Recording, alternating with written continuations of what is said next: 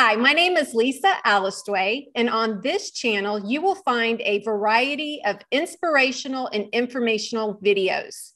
My guest today is Adam, Adam Lane Smith, who is an author, attachment specialist, and a retired licensed psychotherapist specializing in trauma and attachment with experience in both clinical and correctional mental health settings. I will be linking Adam's website down below in the description box for your reference. Welcome, Adam. Thank you for having me. Absolutely.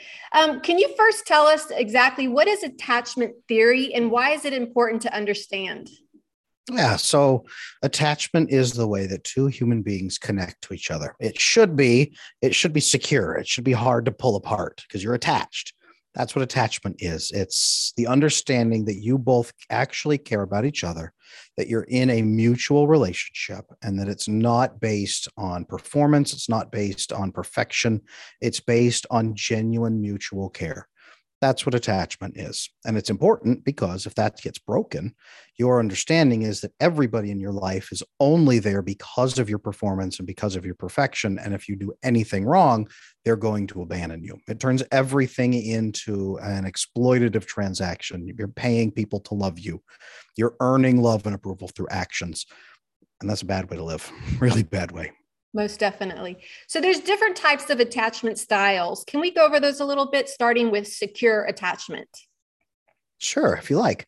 Um, I tell people my opinion on attachment styles is either you have healthy attachment or your attachment is broken. And the attachment styles are not, hey, this is just who I am. Attachment styles is how your attachment is broken uniquely to you and how you currently function.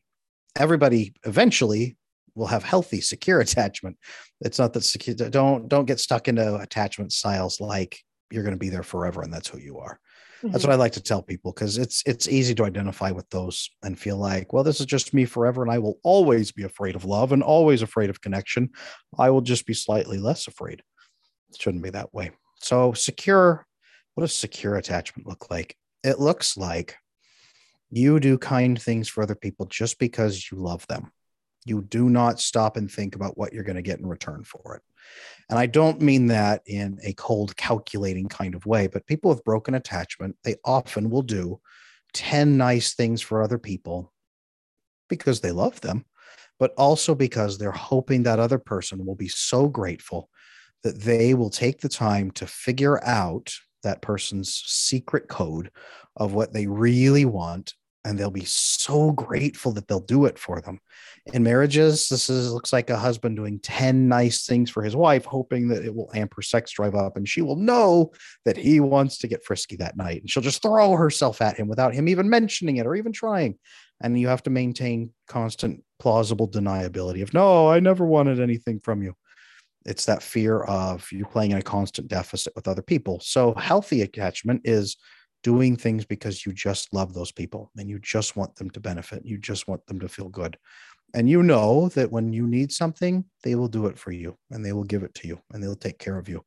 You know that if you make a mistake, you can make amends. They'll give you a chance to make amends. And it's not going to be all right for the rest of my life. You owe me. It's, yeah, we make mistakes. Let's make it right together it's a feeling of togetherness. It's a feeling of being in the in the village instead of living on the outskirts in the cold and the rocks. It's living in the village and people actually care about you. That's what secure attachment looks like. So when you get to the other attachment styles which one do you want to go at first? Um, let's look at the preoccupied attachment.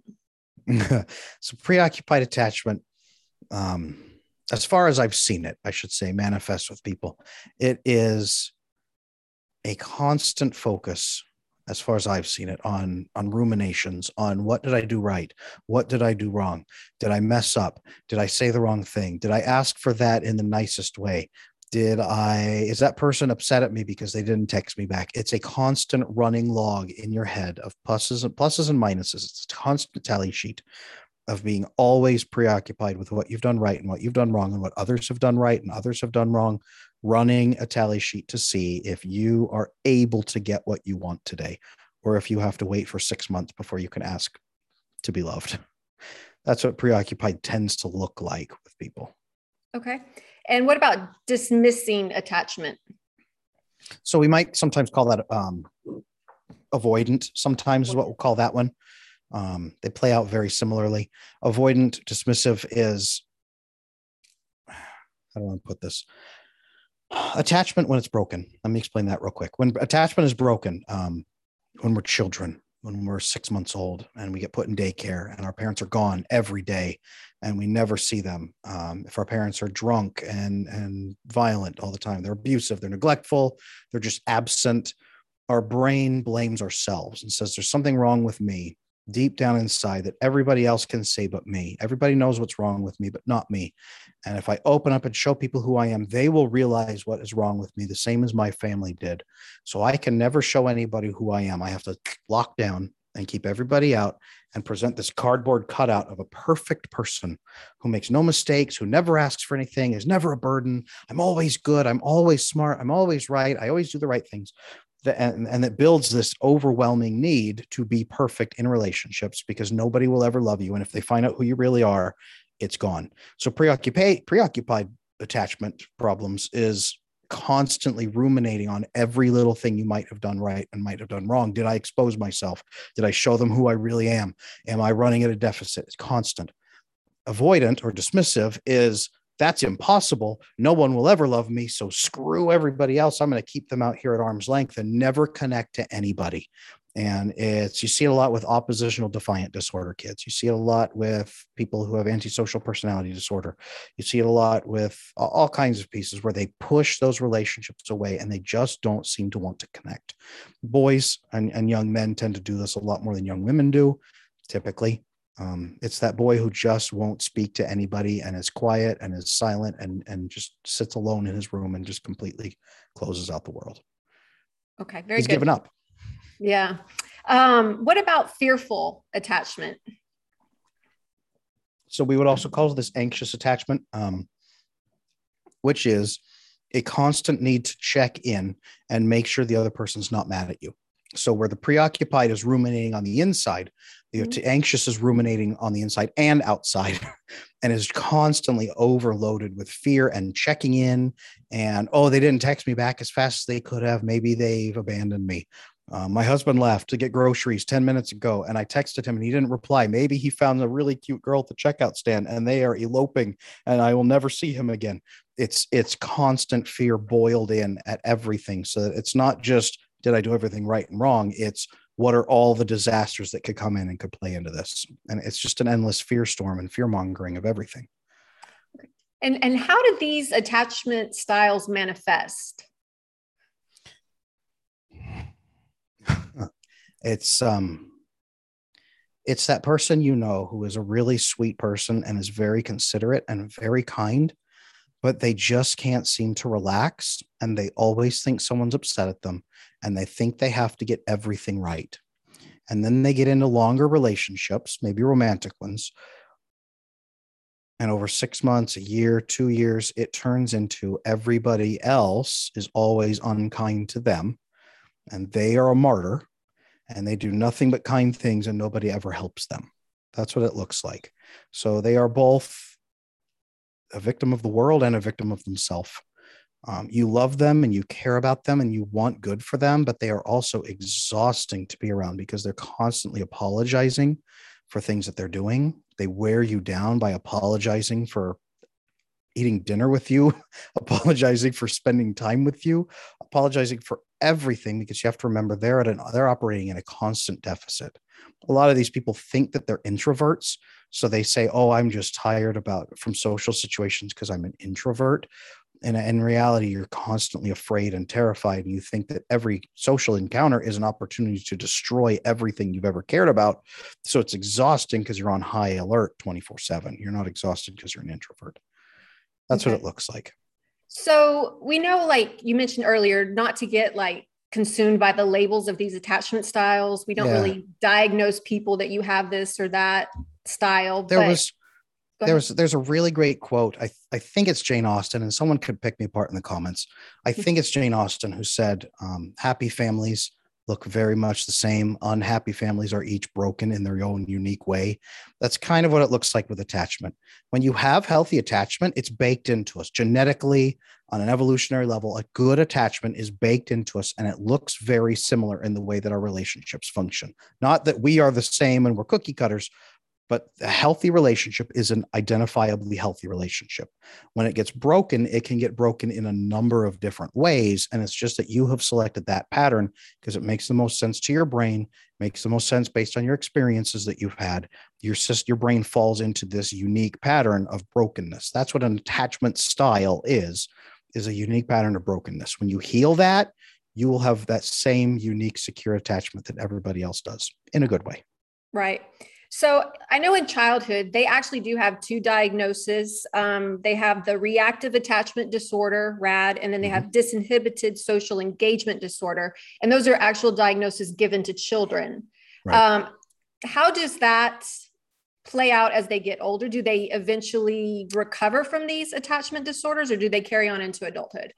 You know, so that's a good question. Um, in therapy school, however you want to call mm-hmm. it, in in graduate school when you're going in for a therapy degree and you're going to become a licensed therapist what they typically tell you is unless you are planning to work directly with very young children you will not have to worry about attachment because attachment issues if it's a detachment disorder it will always become a conduct disorder and or oppositional defiant disorder and that will almost always become a personality disorder and you as a person who treats anyone above the age of 10 will only meet people who have personality disorders, and then you can retroactively diagnose them in childhood with these other issues. That's mm-hmm. the extent of the training most of us receive about attachment in school. Um, there are probably some great schools that don't teach that way. I wish that all of us could go to those schools. Um, unfortunately, attachment is just not looked at very closely in the field of psychology. It is now a little bit more because people like me are getting loud about it, but those play out. Um, I mean, those uh, when you see somebody diagnosed with them like that, those are very severe reactive attachment disorder. If I'm remembering my training right in my head, um, they assess those by taking the child and maybe the mother into a room. They have them play together and they see what the mom is doing. The mom sits there, the child plays. They see if the child checks in with mom periodically. At one point, mom gets up and leaves the room, and they see how the child reacts. Then one, then mom will come back eventually, and they see how the child reacts. Reactive attachment disorder, um, for again from my memory, um, the child is anxious and constantly checking in with mom or may not even leave the, eh, to go play with the toys that are sitting next to mom. When mom leaves the room the child sobs uncontrollably and then when mom comes back in the child continues to sob uncontrollably is not adequately comforted even if mom tries to comfort. The child's attachment separation anxiety is a big piece of this. Um, it's it looks ugly. It's it's a severe type of the attachment issue. Mm-hmm. You don't have to be that severe to have attachment issues. There's a lot of people walking around who have medium attachment issues that they just are always anxious and nervous in relationships. Mm-hmm. They have a constant latent anxiety level of five or six or seven every day. Mm-hmm. They just think relationship stress is normal. They think it's normal not to think anyone really likes them. That's more of what it looks like. The, the extreme examples, they often can lead to conduct disorders, to thefts, to uh, man, I worked with 12, I, I worked with families who had 12 year old girls who were prostituting themselves. And these were middle class or upper middle class families where they didn't need money at all. It was just for the thrill of it and to get drugs and stuff like that on the side. Um, those are severe conduct disorder cases who sometimes end up in juvie, sometimes end up with the police, pro, all kinds of programs. The parents will bring them into a therapist and say, Here, you fix my kid. Something's wrong with it, mm-hmm. um, which tells you a lot about the parents and the parenting style, too. So, it's it's an ugly situation. Um, but you do not have to be diagnosed with with any specific attachment issues to have attachment issues. Okay, very good. So attachment um, issues can be fixed if I guess oh, if yeah. you don't have a personality disorder. If you have a personality disorder, can it not be fixed then?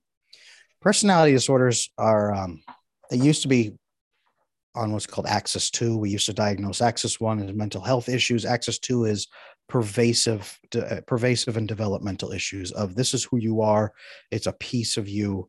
Um, personality disorders are typically classified on that axis too. There is specific treatment for personality disorders. Personality disorders i've treated them it's hard because those people usually have to hit rock bottom before they're willing to accept that there might be a different worldview. Mm-hmm. But there's absolutely treatment for that. Um, borderline personality disorder is a really infamous one for that. There's a treatment called dialectical behavioral therapy, DBT, which is designed just for borderline. it's it can be very effective. It's as effective as the person though wants it to be.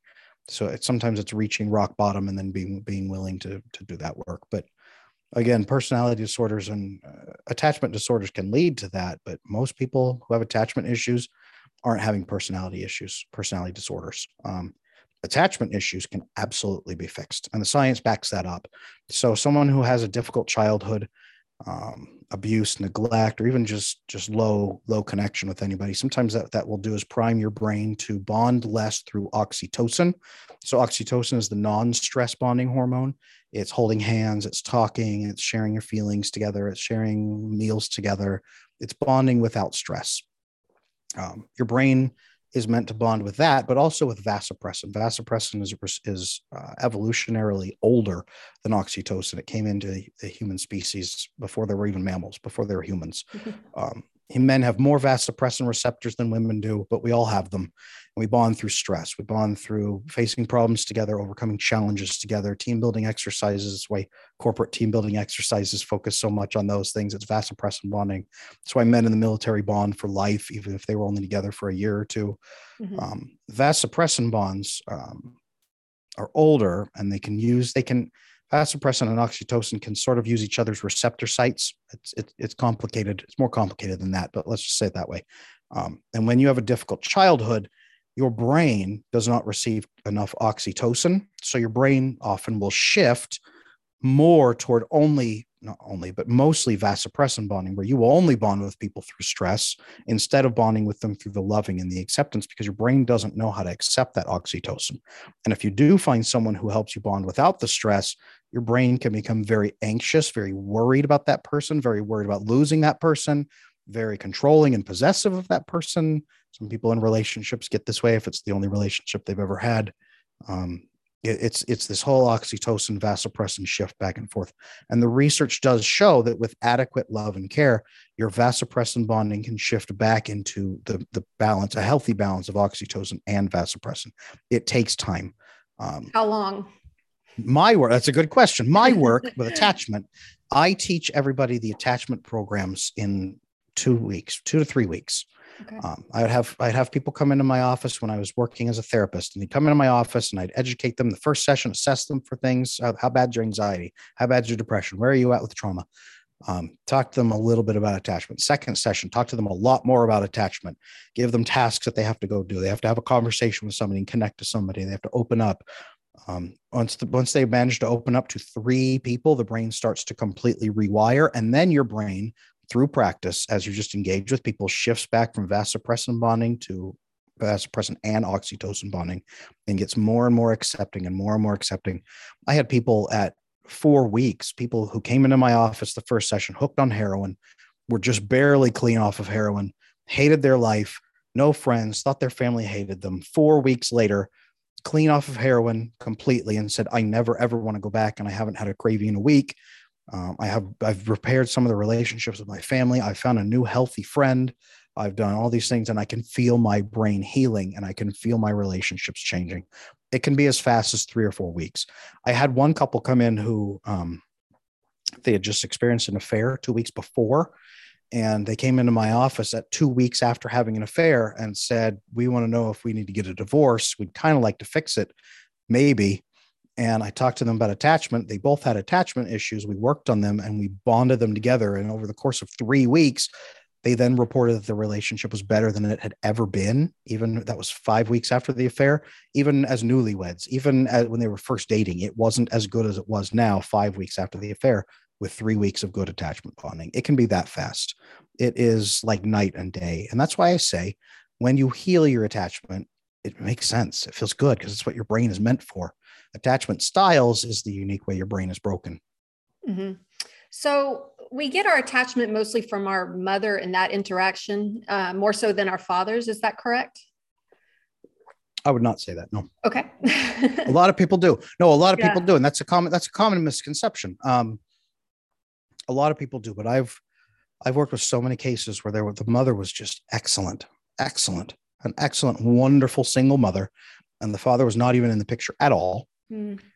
And the kids is just their, their attachment was absolutely destroyed. Because the brain still says it's a 50 50 shot if people are going to leave me. It's a 50 50 shot if people are going to abandon me. Mm-hmm. Um, you, you, you just can't make up. You can't make up for it. I've worked with people who had two adopted parents who loved them very much mm-hmm. and they knew they were adopted and their brain still said something made my biological parents abandon me. What was it? Why was I not good enough for them to keep? And these are people in their 30s that they come in now and we have to process that and try to repair their relationships. Mm with wonderful, loving adopted parents. So yeah, you you you cannot get around the fact that people think they know that they should have two biological parents. Mm-hmm. You just can't get around that fact.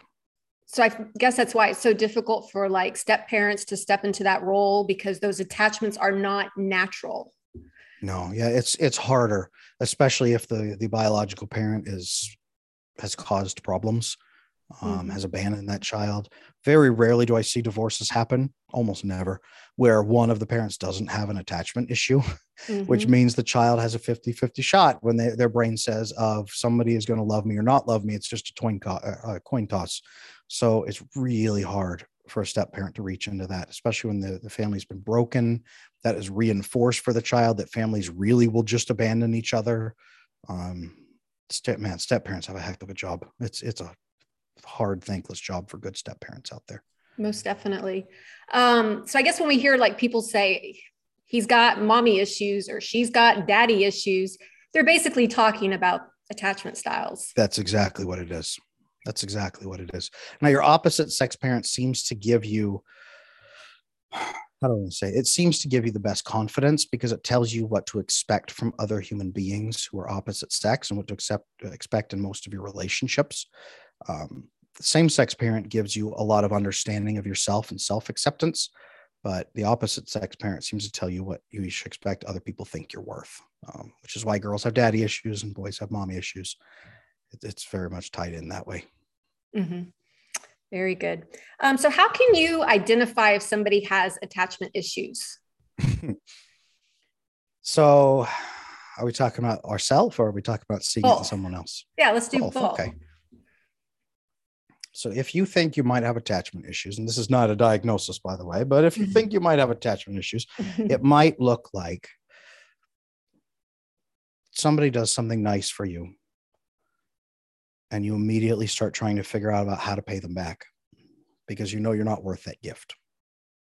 So you make it a big debt and you make a big problem out of it and a big fuss.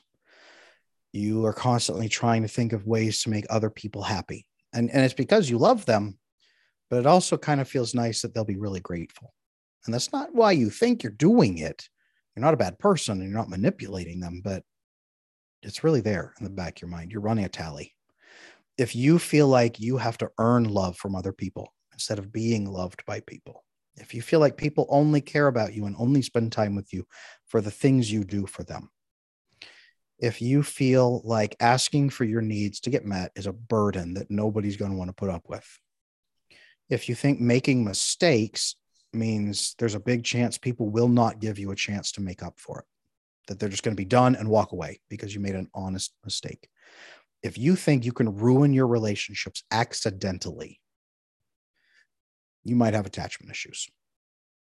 And the people around you might have attachment issues because you've probably built a situation where you're not around healthy people, you're around broken people who will reaffirm that bias over and over and over. So when I say, you have to earn love through approval and people only spend time with you for what you do for them you say well yeah of course that's how the world works because that's how everybody you know works very good and also i know that like if people have experienced a lot of trauma um, childhood trauma or ptsd you know mm-hmm. that's going to leave some you know scar that can affect how they view relationships and how they attach and yeah yeah doesn't mean they can't heal from those things but no, that could absolutely. be a a warning flag that you know you might be dealing with somebody that you're not on the same page with yeah big time. With trauma what i see is i mean it takes the attachment issues and it cranks them into overdrive. It's usually trauma where i start to see not always but a lot of times trauma is where it blows up into the conduct disorders. It blows up into the personality disorders. Mm-hmm. these those severe traumas because the brain says not only is there something wrong with me that people will abandon me for there's something that's so wrong with me that even if someone hurts me, nobody will come save me. No one mm-hmm. is ever going to help me. No one will ever save me. I am alone in a scary world, and people will hurt me if they get the chance. That's where you see a lot of that dismissive or avoidant attachment style can come in. That's where it, the person starts turning angry at the outside world sometimes. Not always, though, but not even mostly. A lot of times people take on that trauma and it just cements for them that they're not worth anything. And mm-hmm. they think mm-hmm. that's normal. Mm-hmm. And, and you see this in grief sometimes when, like, if a mm-hmm. child loses a parent and mm-hmm. so they're not being abandoned, they, they are gone.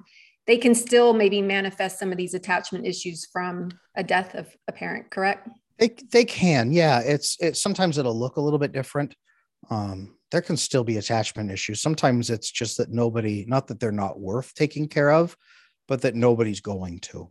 And and that's a, that's an even mm-hmm. more complicated type of attachment. Like it's the world is scary and terrifying, and I can't even connect to people. I'm afraid to get too close to people. That can happen too, like in a, a relationship trauma. It, mm-hmm. it looks the same and it sometimes operates the same. Yeah. Mm-hmm. Um, I had saw in, an, in a previous interview that you did uh, regarding ADHD and that hmm. it's really attachment issues. Can you explain that? Yeah, oftentimes, oftentimes attachment issues are misdiagnosed as ADHD. Um, there are some select people in the population who do seem to have a different neurology that would be ADHD, but I don't suspect it's the one in seven American boys that's medicated for ADHD. I don't think that one in seven of a different neurology. A lot of times, people see little boys, six, seven, eight years old, with anxiety. They're restless. They're jumping around. They can't sit still. They're nervous. They have all this bubbling energy. They make constant jokes. They're the jokester in the class. They're playing pranks on other kids. They can't stop fidgeting. They lose things all the time because they're preoccupied. They have all these different behaviors that come from anxiety being amped up through the roof. So their system is flooded with cortisol all the time. And they are always stressed out and they're always preoccupied by relationships and trying to be the good boy and, and earn love from people or earn laughter from people and it gets misdiagnosed as oh you have that adhd neurology. There's something wrong with you. We need to medicate you to be more appropriate. And instead of fixing the attachment they just throw medication at the problem usually stimulants which just make the problem so bad. So they, we medicate the little boys. So why is that not you know when they're when a parent is frustrated and taking their child to get you know like help me with my child in this issue that the automatic thing is hey here's some pills just throw pills at the situation versus maybe the underlying core issues that are going on um a lot of it's the push from schools. So I've actually worked with a lot of families where the principal will contact the parents. The teacher diagnoses the child and says, Your kid has ADHD. You mm. need to mm. go get them tested because they're disrupting my classroom. And the teacher's packed in there with 30 kids and is yelling at all the boys all day and is tired of the boys jumping out of their seats because attachment issues are getting more common, not less. So now a good chunk of the boys in the classroom are all anxious, nervous, bouncing around, and they're not acting appropriate like the little girls are. Mm-hmm. So the teacher says, Your child is disruptive. I can't tolerate them anymore. Goes to the principal, and the principal says, If you don't get your child medicated, we will expel your child from the school because they're disruptive.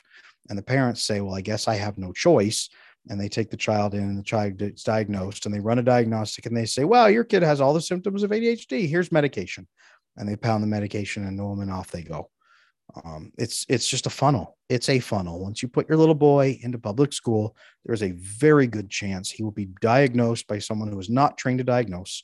Right. And there's a, a, a, severe lack of psychiatrists who have a dual, usually a dual degree, um, including a medical degree and there's a severe lack of them so it's a lot of nurses who are prescribing the medication you know 10 20 30 nurses who are overseen by one uh, psychiatrist off site and they're throwing the medication at it because that's what they've been trained to do and here in america we have a medical model. It's you have something wrong with you you need a pill take this pill and your life will be mediocre. Yeah.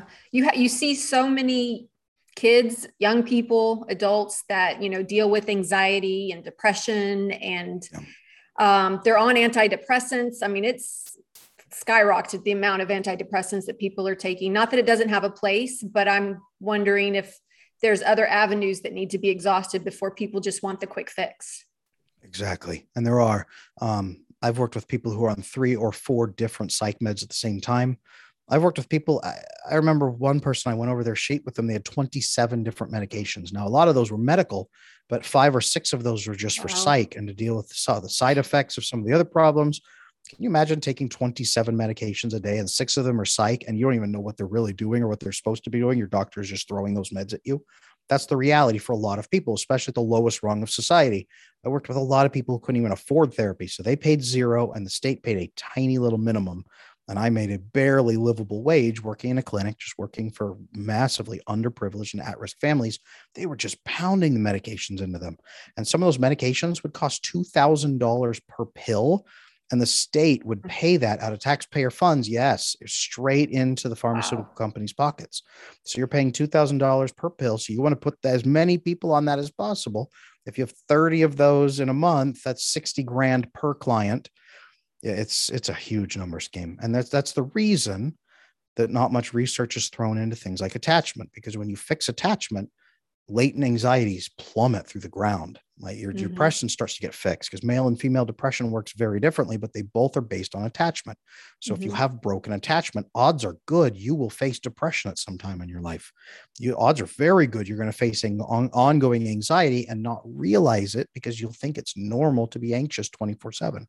Mm-hmm. But we medicate them away. We throw three or four different meds at them. That's why um, anti-anxiety medication. I'm trying to remember which one it is, but it's one of the most abused street drugs that there is. It's an anti-anxiety medication. Wow. More than anything else. Yeah.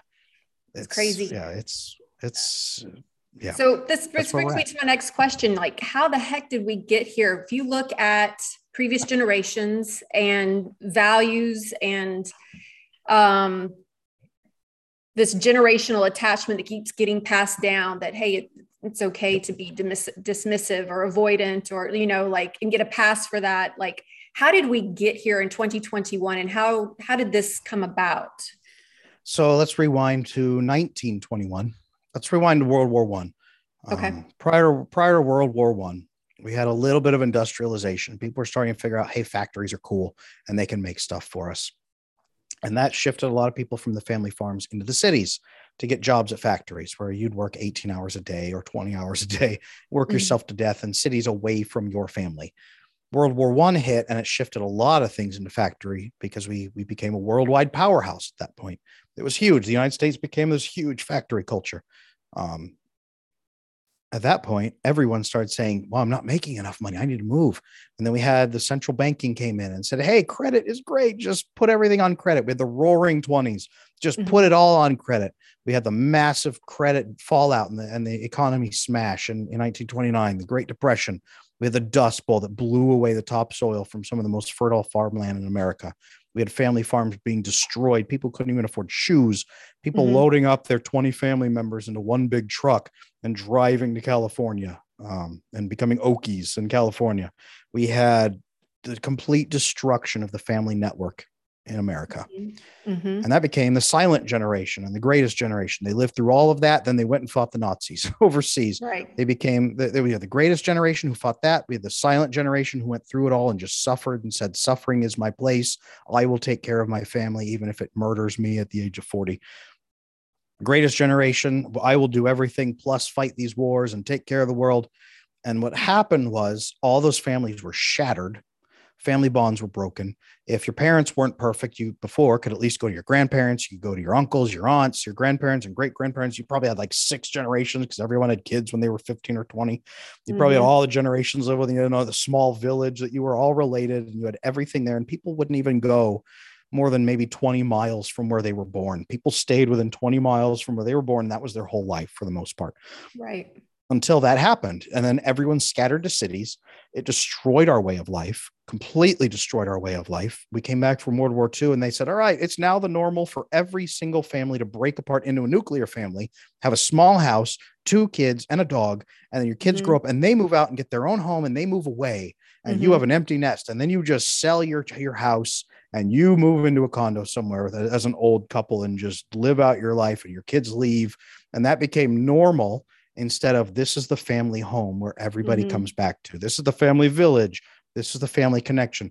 So not only are parents exhausted, not only are they not spending time with their kids because they're locked in factory jobs at that time, there were no family bonds there to make up for the missing pieces. If you had five uncles who said hey, we love you, your dad's dead, but we're going to take care of you, and we're still a family, you don't have that anymore. Now it's mom and dad are gone in factory jobs, and the kids are raising themselves. And now the kids are in daycare, modern day. The boomer mm-hmm. generation took that, and some of them understood what the earlier generations had sacrificed for them, and some of the boomers did not. And they said, why does nobody love me? and then they put up a middle finger to the world and said if you don't love me then i'm going to screw everybody i can out of everything i get half the boomers it seems like we're good half of them were bad not all boomers but there it is um, boomers currently are tripling the divorce rates in their 70s the average divorce mm-hmm. rate is going up triple in the 70s just because that's where the boomers are still at they still can't love each other um, that's interesting. They passed on. They passed on horrible, horrible things to generation Generation Y and X. Um, and then the millennials came along. People say that X and Y were broken by the earlier earlier boomers, who then yeah. tried to make exact copies of themselves in the millennials. And now millennials and boomers are copies of each other and hate each other. But the attachments are even worse in the millennial generation. Mm-hmm. Now they have all this technology to go out and get approval and, and fake approval and fake love and fake attention on the internet.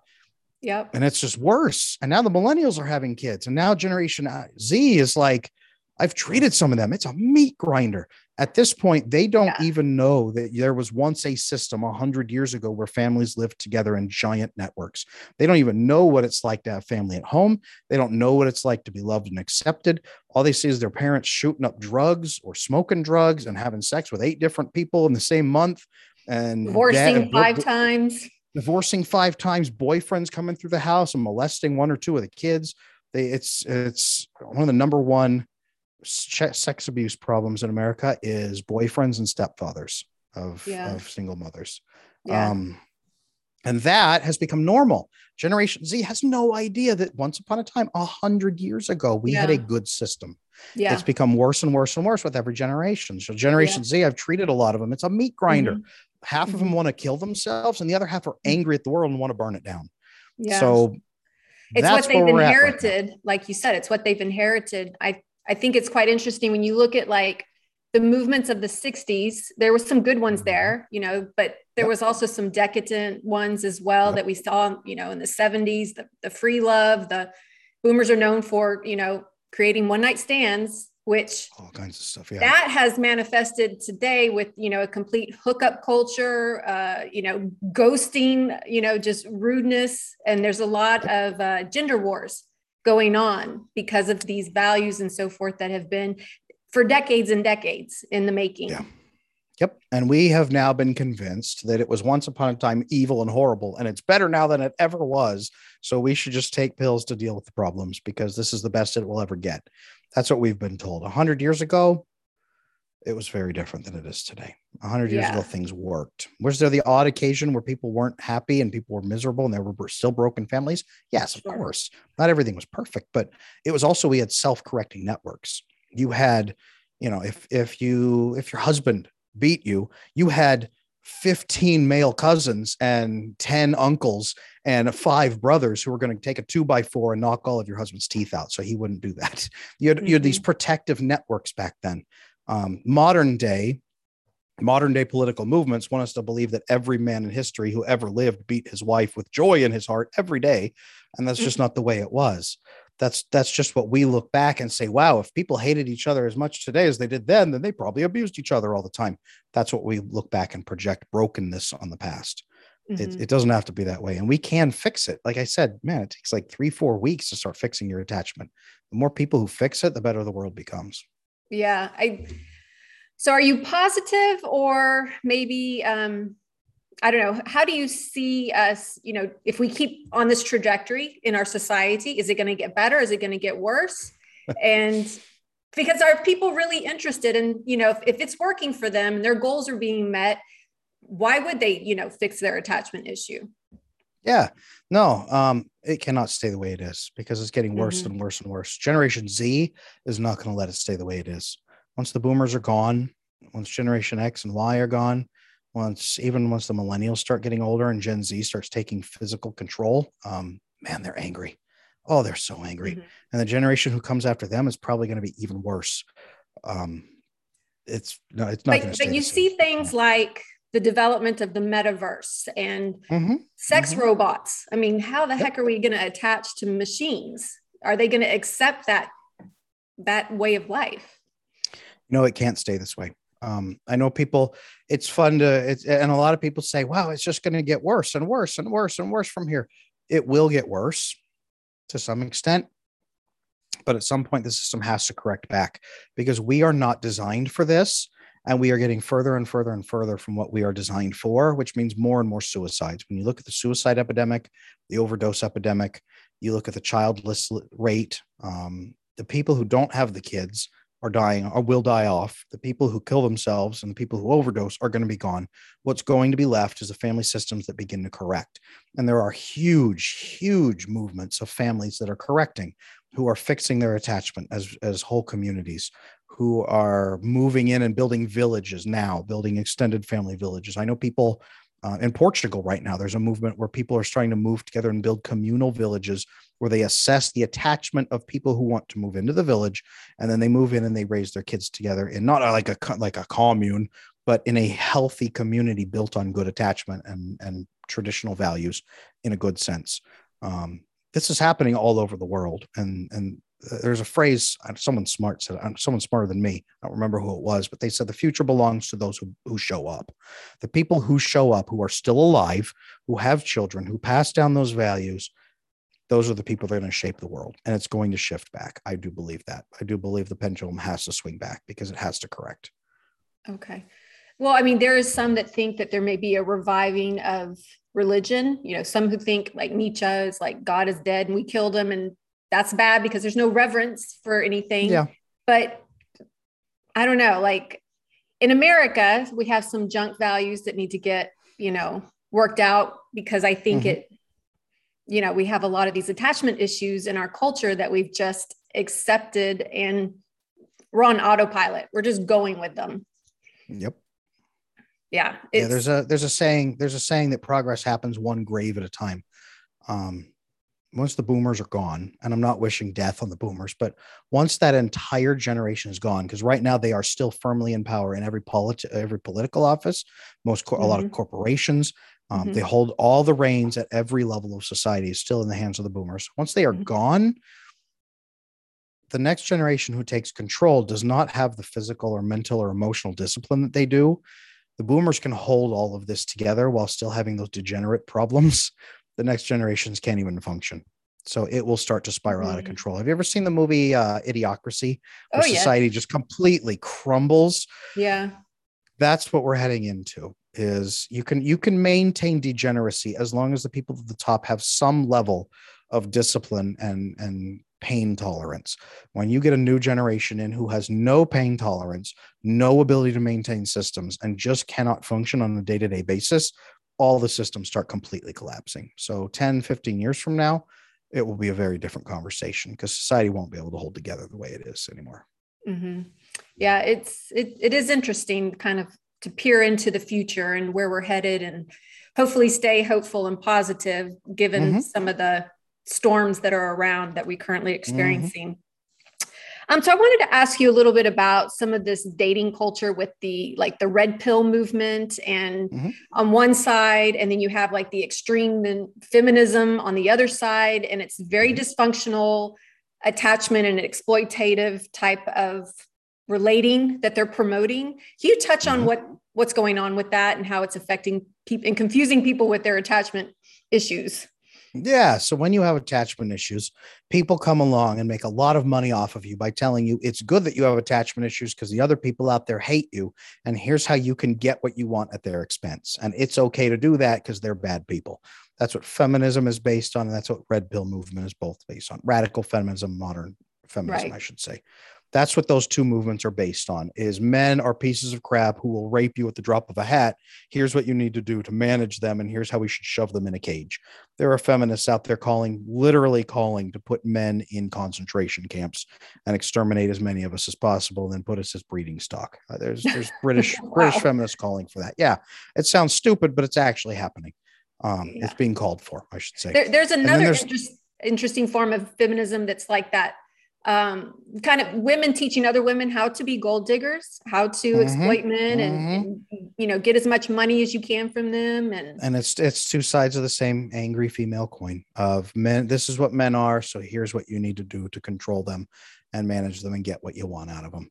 Uh, mm-hmm. Red pill is the same. It's pickup artists, dudes who go out and are taught to harness the insecurities that young women have who have broken attachment, go out, seek out women who have broken attachment, make them think that there's a connection with them, have sex with them, and then ghost them and disappear. And that's their way of getting revenge for those women not loving and accepting them. Mm. That's it's, it's man, it's just it's broken attachment all around. And mm-hmm. those guys say, well, there's no good women in the world. They're all like this. Well, yes, that's because you're going to places where there's women with broken attachment, and healthy women will avoid you like the plague, and unhealthy women will actually let you do what you're doing. So you think only unhealthy women exist. And it's mm-hmm. the same for feminists. Feminists spend all their time around really predatory men who say, yeah, I'm a feminist, go girl power. And then they get those women alone and then say, now I've supported your cause, you owe me. And they sexually abuse those women. And those women say, wow, even the best men in the world, the male feminists, are rapists. Other men must be even worse. And they build these self-sustaining echo chambers. Both sides do, does about the other side is evil. Everybody has attachment issues. I don't ever have to get better because it's just normal. Mm-hmm. That's very, that's, very, very dark eh, to uh, to go into those um, type of philosophies. And I know that for like the younger generation that is very um, influential, let's say, they can maybe fall into this or just completely give up. You see a lot of young men just, they've already given up on women. They would rather yeah. look at porn and play video games, and you yeah. can't convince them to take a woman on a date. Like, yeah, they no, have the already replaced yeah. them. Yeah, the MGTOW group, they're done. Um, I've, I've heard it called the Sexodus. Um, over in Japan, it's escalated. Like they're leading the way on this charge of men uh, just completely 100% checking out of life. There was one dude over in, I think it was Japan, it might have been South Korea, who married his female uh, character in a video game. Like he married his fake electronic girlfriend, like, because that was the best he could get. And he felt that was the most fulfillment he'd ever found with a woman. Um, a lot of men are giving up, just mm-hmm. giving up because what the what the dating sites show us, like Tinder, um, the data shows that 90% of women are clustering to the top 10% of men who just treat those women like they're harem and just have a sex with as many of those women as they want. And those women are all trying to attract that one dude. And the other 90% of men are left over with 10% of women to try to figure out what they can get. And those 90% of guys are like, I guess there's no women in the world. I'll just stay over here. So yeah. it's it's it's created it has created like an ape structure of top 10% of males get all the females in a harem and all the rest of the dudes are off here in the corner. Yeah. kind of showing. It, it's, it's, it's no wonder that people struggle with the dating world, the dating scene with, you know, the advent of dating apps, which are obviously predatory and not the healthiest way to go about a relationship. And I can see why people are on both sides. They're just like, nope, um, hands in the air. I'm done with the dating scene. Oh yeah, and when you have that many women chasing that chasing a tiny pool of men, all those women then have to degrade, degrading, degrade whatever value they have. So you got to send nudes on the first date. You got to have sex on the first date. You got to do everything on the first date and go as big as possible to try to get that love and attention. Then you have to do that every single time you go on a date with a guy and that becomes their that becomes their normal dating experience. Mm-hmm. and that's yeah who who wouldn't get tired of that eventually? If you're just mm-hmm. trying to be loved and that's the only mm-hmm. thing you can you think you can do to get love and it yeah. never works man who wouldn't get angry? What is interesting if you look at like older generations it was you needed to get to know me first before we can get physical and, and sexual. And it's almost like the script has been flipped. It's like no we'll get sexual and physical first. Don't dare try to get to know me is yep, that, that's no. what we're kind of seeing and is what is being seen in the younger back generation. To the, back to the attachment, it's the belief mm-hmm. there's something wrong deep down inside of you that everybody else can see. You don't know what it is, but if if if you were really a good girl, daddy wouldn't have left you. So you must be a piece of crap but you can use sex to get approval from people. And if he has sex with you, it means he really likes you because you wouldn't have sex with anybody unless you really liked him. So he must really like you. And if you have sex, he'll really want to stay around you.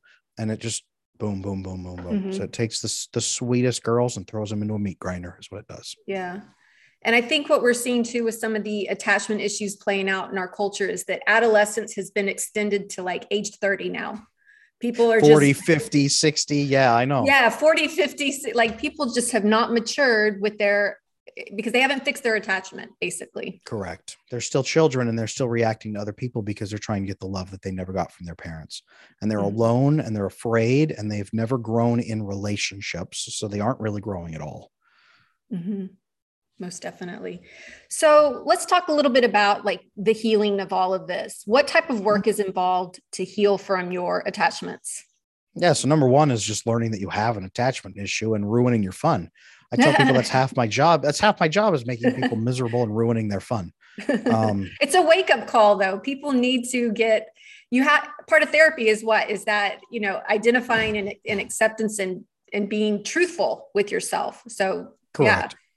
Yeah it's it's it's even just realizing that there's a different way to live because most people with attachment issues think all this is normal and then i describe this and they say that's me. I didn't even know that there was a different way to live. I thought everybody felt that way.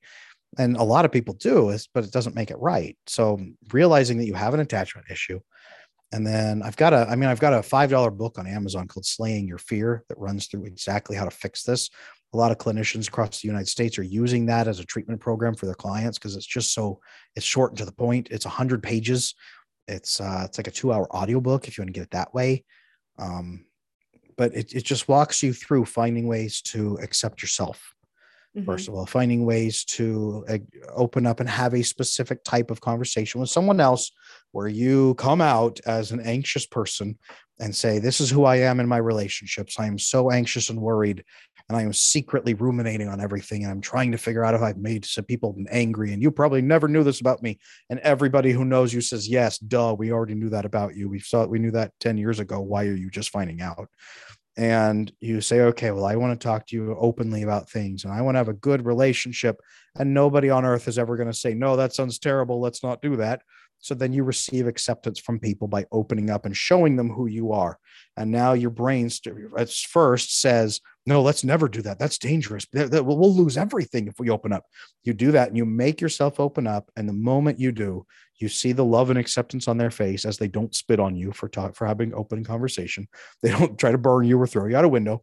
They accept you that sounds great. Yeah let's have an open conversation open relationship where we talk about things. And then you come your brain says okay well that was clearly a fluke. Let's never try that again. You do it again with a second person and your brain says don't do it. It's to do it's to ruin everything. And you do it and it works and they love and accept you and your brain says okay maybe it's like 50 50 but let's never try it again. And you try it with a third person and your brain says okay i was wrong. Three people have loved and accepted me. I've been clearly wrong. I need to fix this. And then your brain Anxiety is your brain telling you something is dangerous, even if you don't think it is. It's your brain forming an anxious, a, a fearful association. As you fix that, it's a phobia. As you fix that phobia of openness, three people, your brain says, okay, I was wrong. Maybe I can kind of trust it. And then you have to test it. And then someone upsets you and annoys you by accident. You say, hey, you know what? That really bothered me. Could you not do that anymore? Could you do this other thing instead? And they say, yeah, yeah, for sure. No worries. And they do it. And you're like, oh, I was able to correct them and they didn't like set me on fire. That was great. Mm-hmm. And then as you ask for things, hey, could you please do this for me? Yeah, I'd love to do that. really? And your brain then it rewires and it shifts that vasopressin and oxytocin bonding. It shifts back to a, a healthy balance and it mm-hmm. learns to vasopressin bond because you're you're now forming a, a, stressful relationship, a good one with the person. You're you're accomplishing goals together. You will vasopressin bond with them, and that opens the doorway for more oxytocin bonding with them.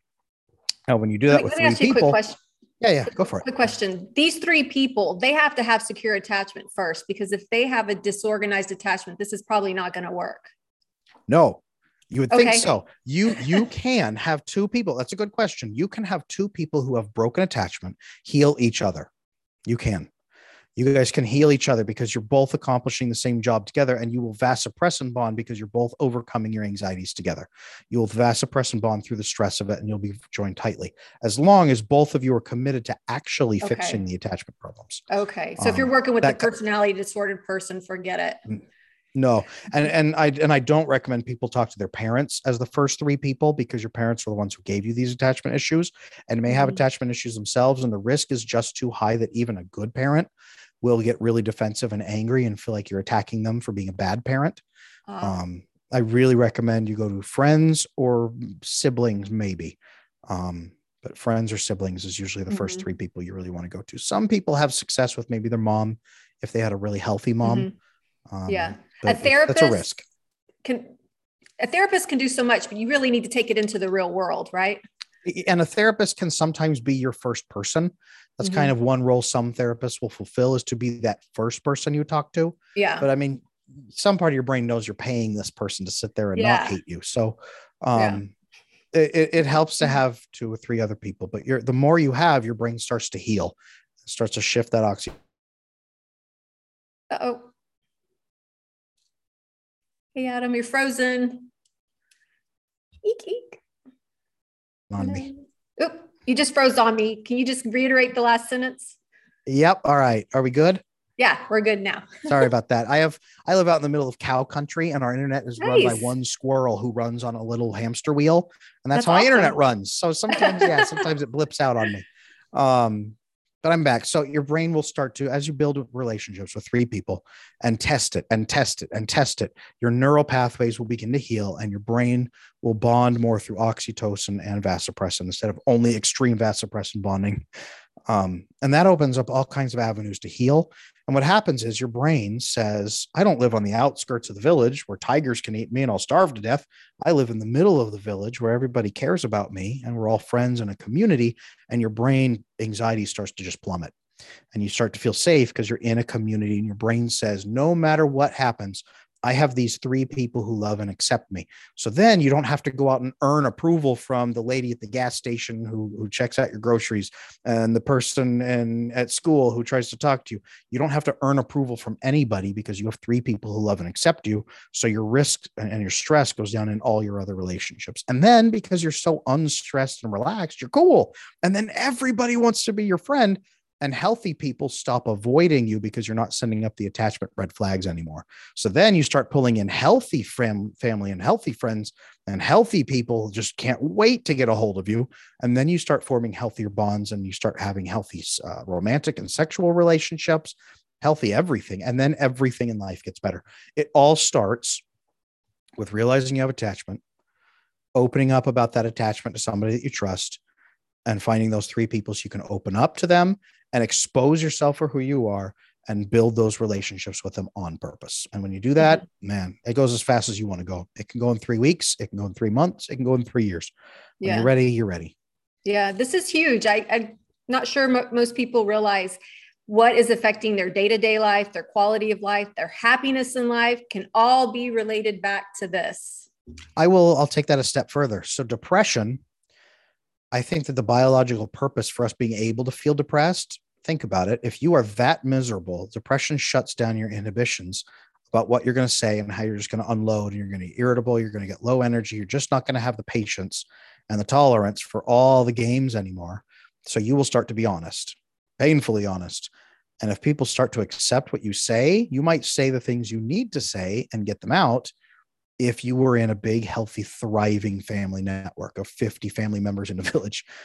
Our depression is a problem now because we're alone in an apartment with Netflix. And so we take medications now because we don't have a self correcting network that would correct our, our depression and heal it from from these attachment issues because if you have this and you think nobody will ever love you you have no purpose in life you will have no healthy relationships and it doesn't matter because you're just worthless why wouldn't you get depressed mm-hmm. And if you have no self correcting network, how are you going to get better? Mm-hmm. I definitely think in this last year with like COVID, if one thing hasn't been illuminated, it's that your family and your friends that love you and that support that is probably the most important thing, you know, to yep. give you your meaning and purpose in life. And that is one thing I have seen when I say society will correct itself is a lot of people are committing suicide and overdosing or giving up and just plummeting into the depths. Yeah. But a lot of people are correcting. They're building family networks. There's families moving back in together. There's families expanding one home into two homes. There's family building additional homes on their property. There's families moving out to the country and building three homes. And there's three family clusters in there, and they're all working together and raising their kids. people are realizing we have power in numbers. People are realizing that to have that power in numbers, we have to fix our attachment. So we're not in a sick, toxic family, we're in a healthy family. People are learning that. And there's two polarized extremes people who are dying and people who are actually fixing the problem. And the future belongs to the people who fix the problem. So if you want to live in the future, fix the problem, join the communities that are fixing the problem. Yeah, no doubt, no doubt. Well, we're uh, coming to the end of this. Do you have anything else you would like to add that's pertinent to the topic of attachment uh, theory and styles? Oh boy, so much, so much. It, it really is that if you have anxiety and you don't know why, if you're depressed and you don't know why, it is probably attachment. Study attachment I have on my YouTube. I have so I, I have a ton of free YouTube guides on my YouTube. Just look up Adam Lane Smith attachment. I'm there. It'll be my face. um, I have what is attachment. I have why is it dangerous for your relationships, all the different ways that it in, impacts everything. Um, I'm over on TikTok. I just I had a over the weekend. I had uh, my TikTok blew up from 300 followers on Thursday. Now I'm at 65,000 followers because I published a 60 second video about hookup culture mm-hmm. and how mm-hmm. women in hookup culture have have orgasms. Oh, I saw that one. if they have them, and it, it just disrupts everything and it bonds you to people that won't really love you. Mm-hmm. Um, and man, people got mad about that. Unfortunately, the truth hurts sometimes. Right. But that was right. just 60 seconds. So there's tons of information out there. If you're wondering about all this, um, if you're not alone, you're not alone if you have attachment issues. But and there is a way to get better. You yes. get better as fast as you want to, and it's simple. It's not easy. It's very hard and very scary, mm-hmm. um, but it's very simple to get better if you want to. Fantastic. Well, thank you so much, Adam, for coming on my channel. It was very helpful to kind of learn from you today. I appreciate Good. it. And uh, thank you for having me. Yes. And if you guys like this video, give it a thumbs up and don't forget to share and subscribe and hit the bell to be alerted to when the next video drops. Thanks for watching.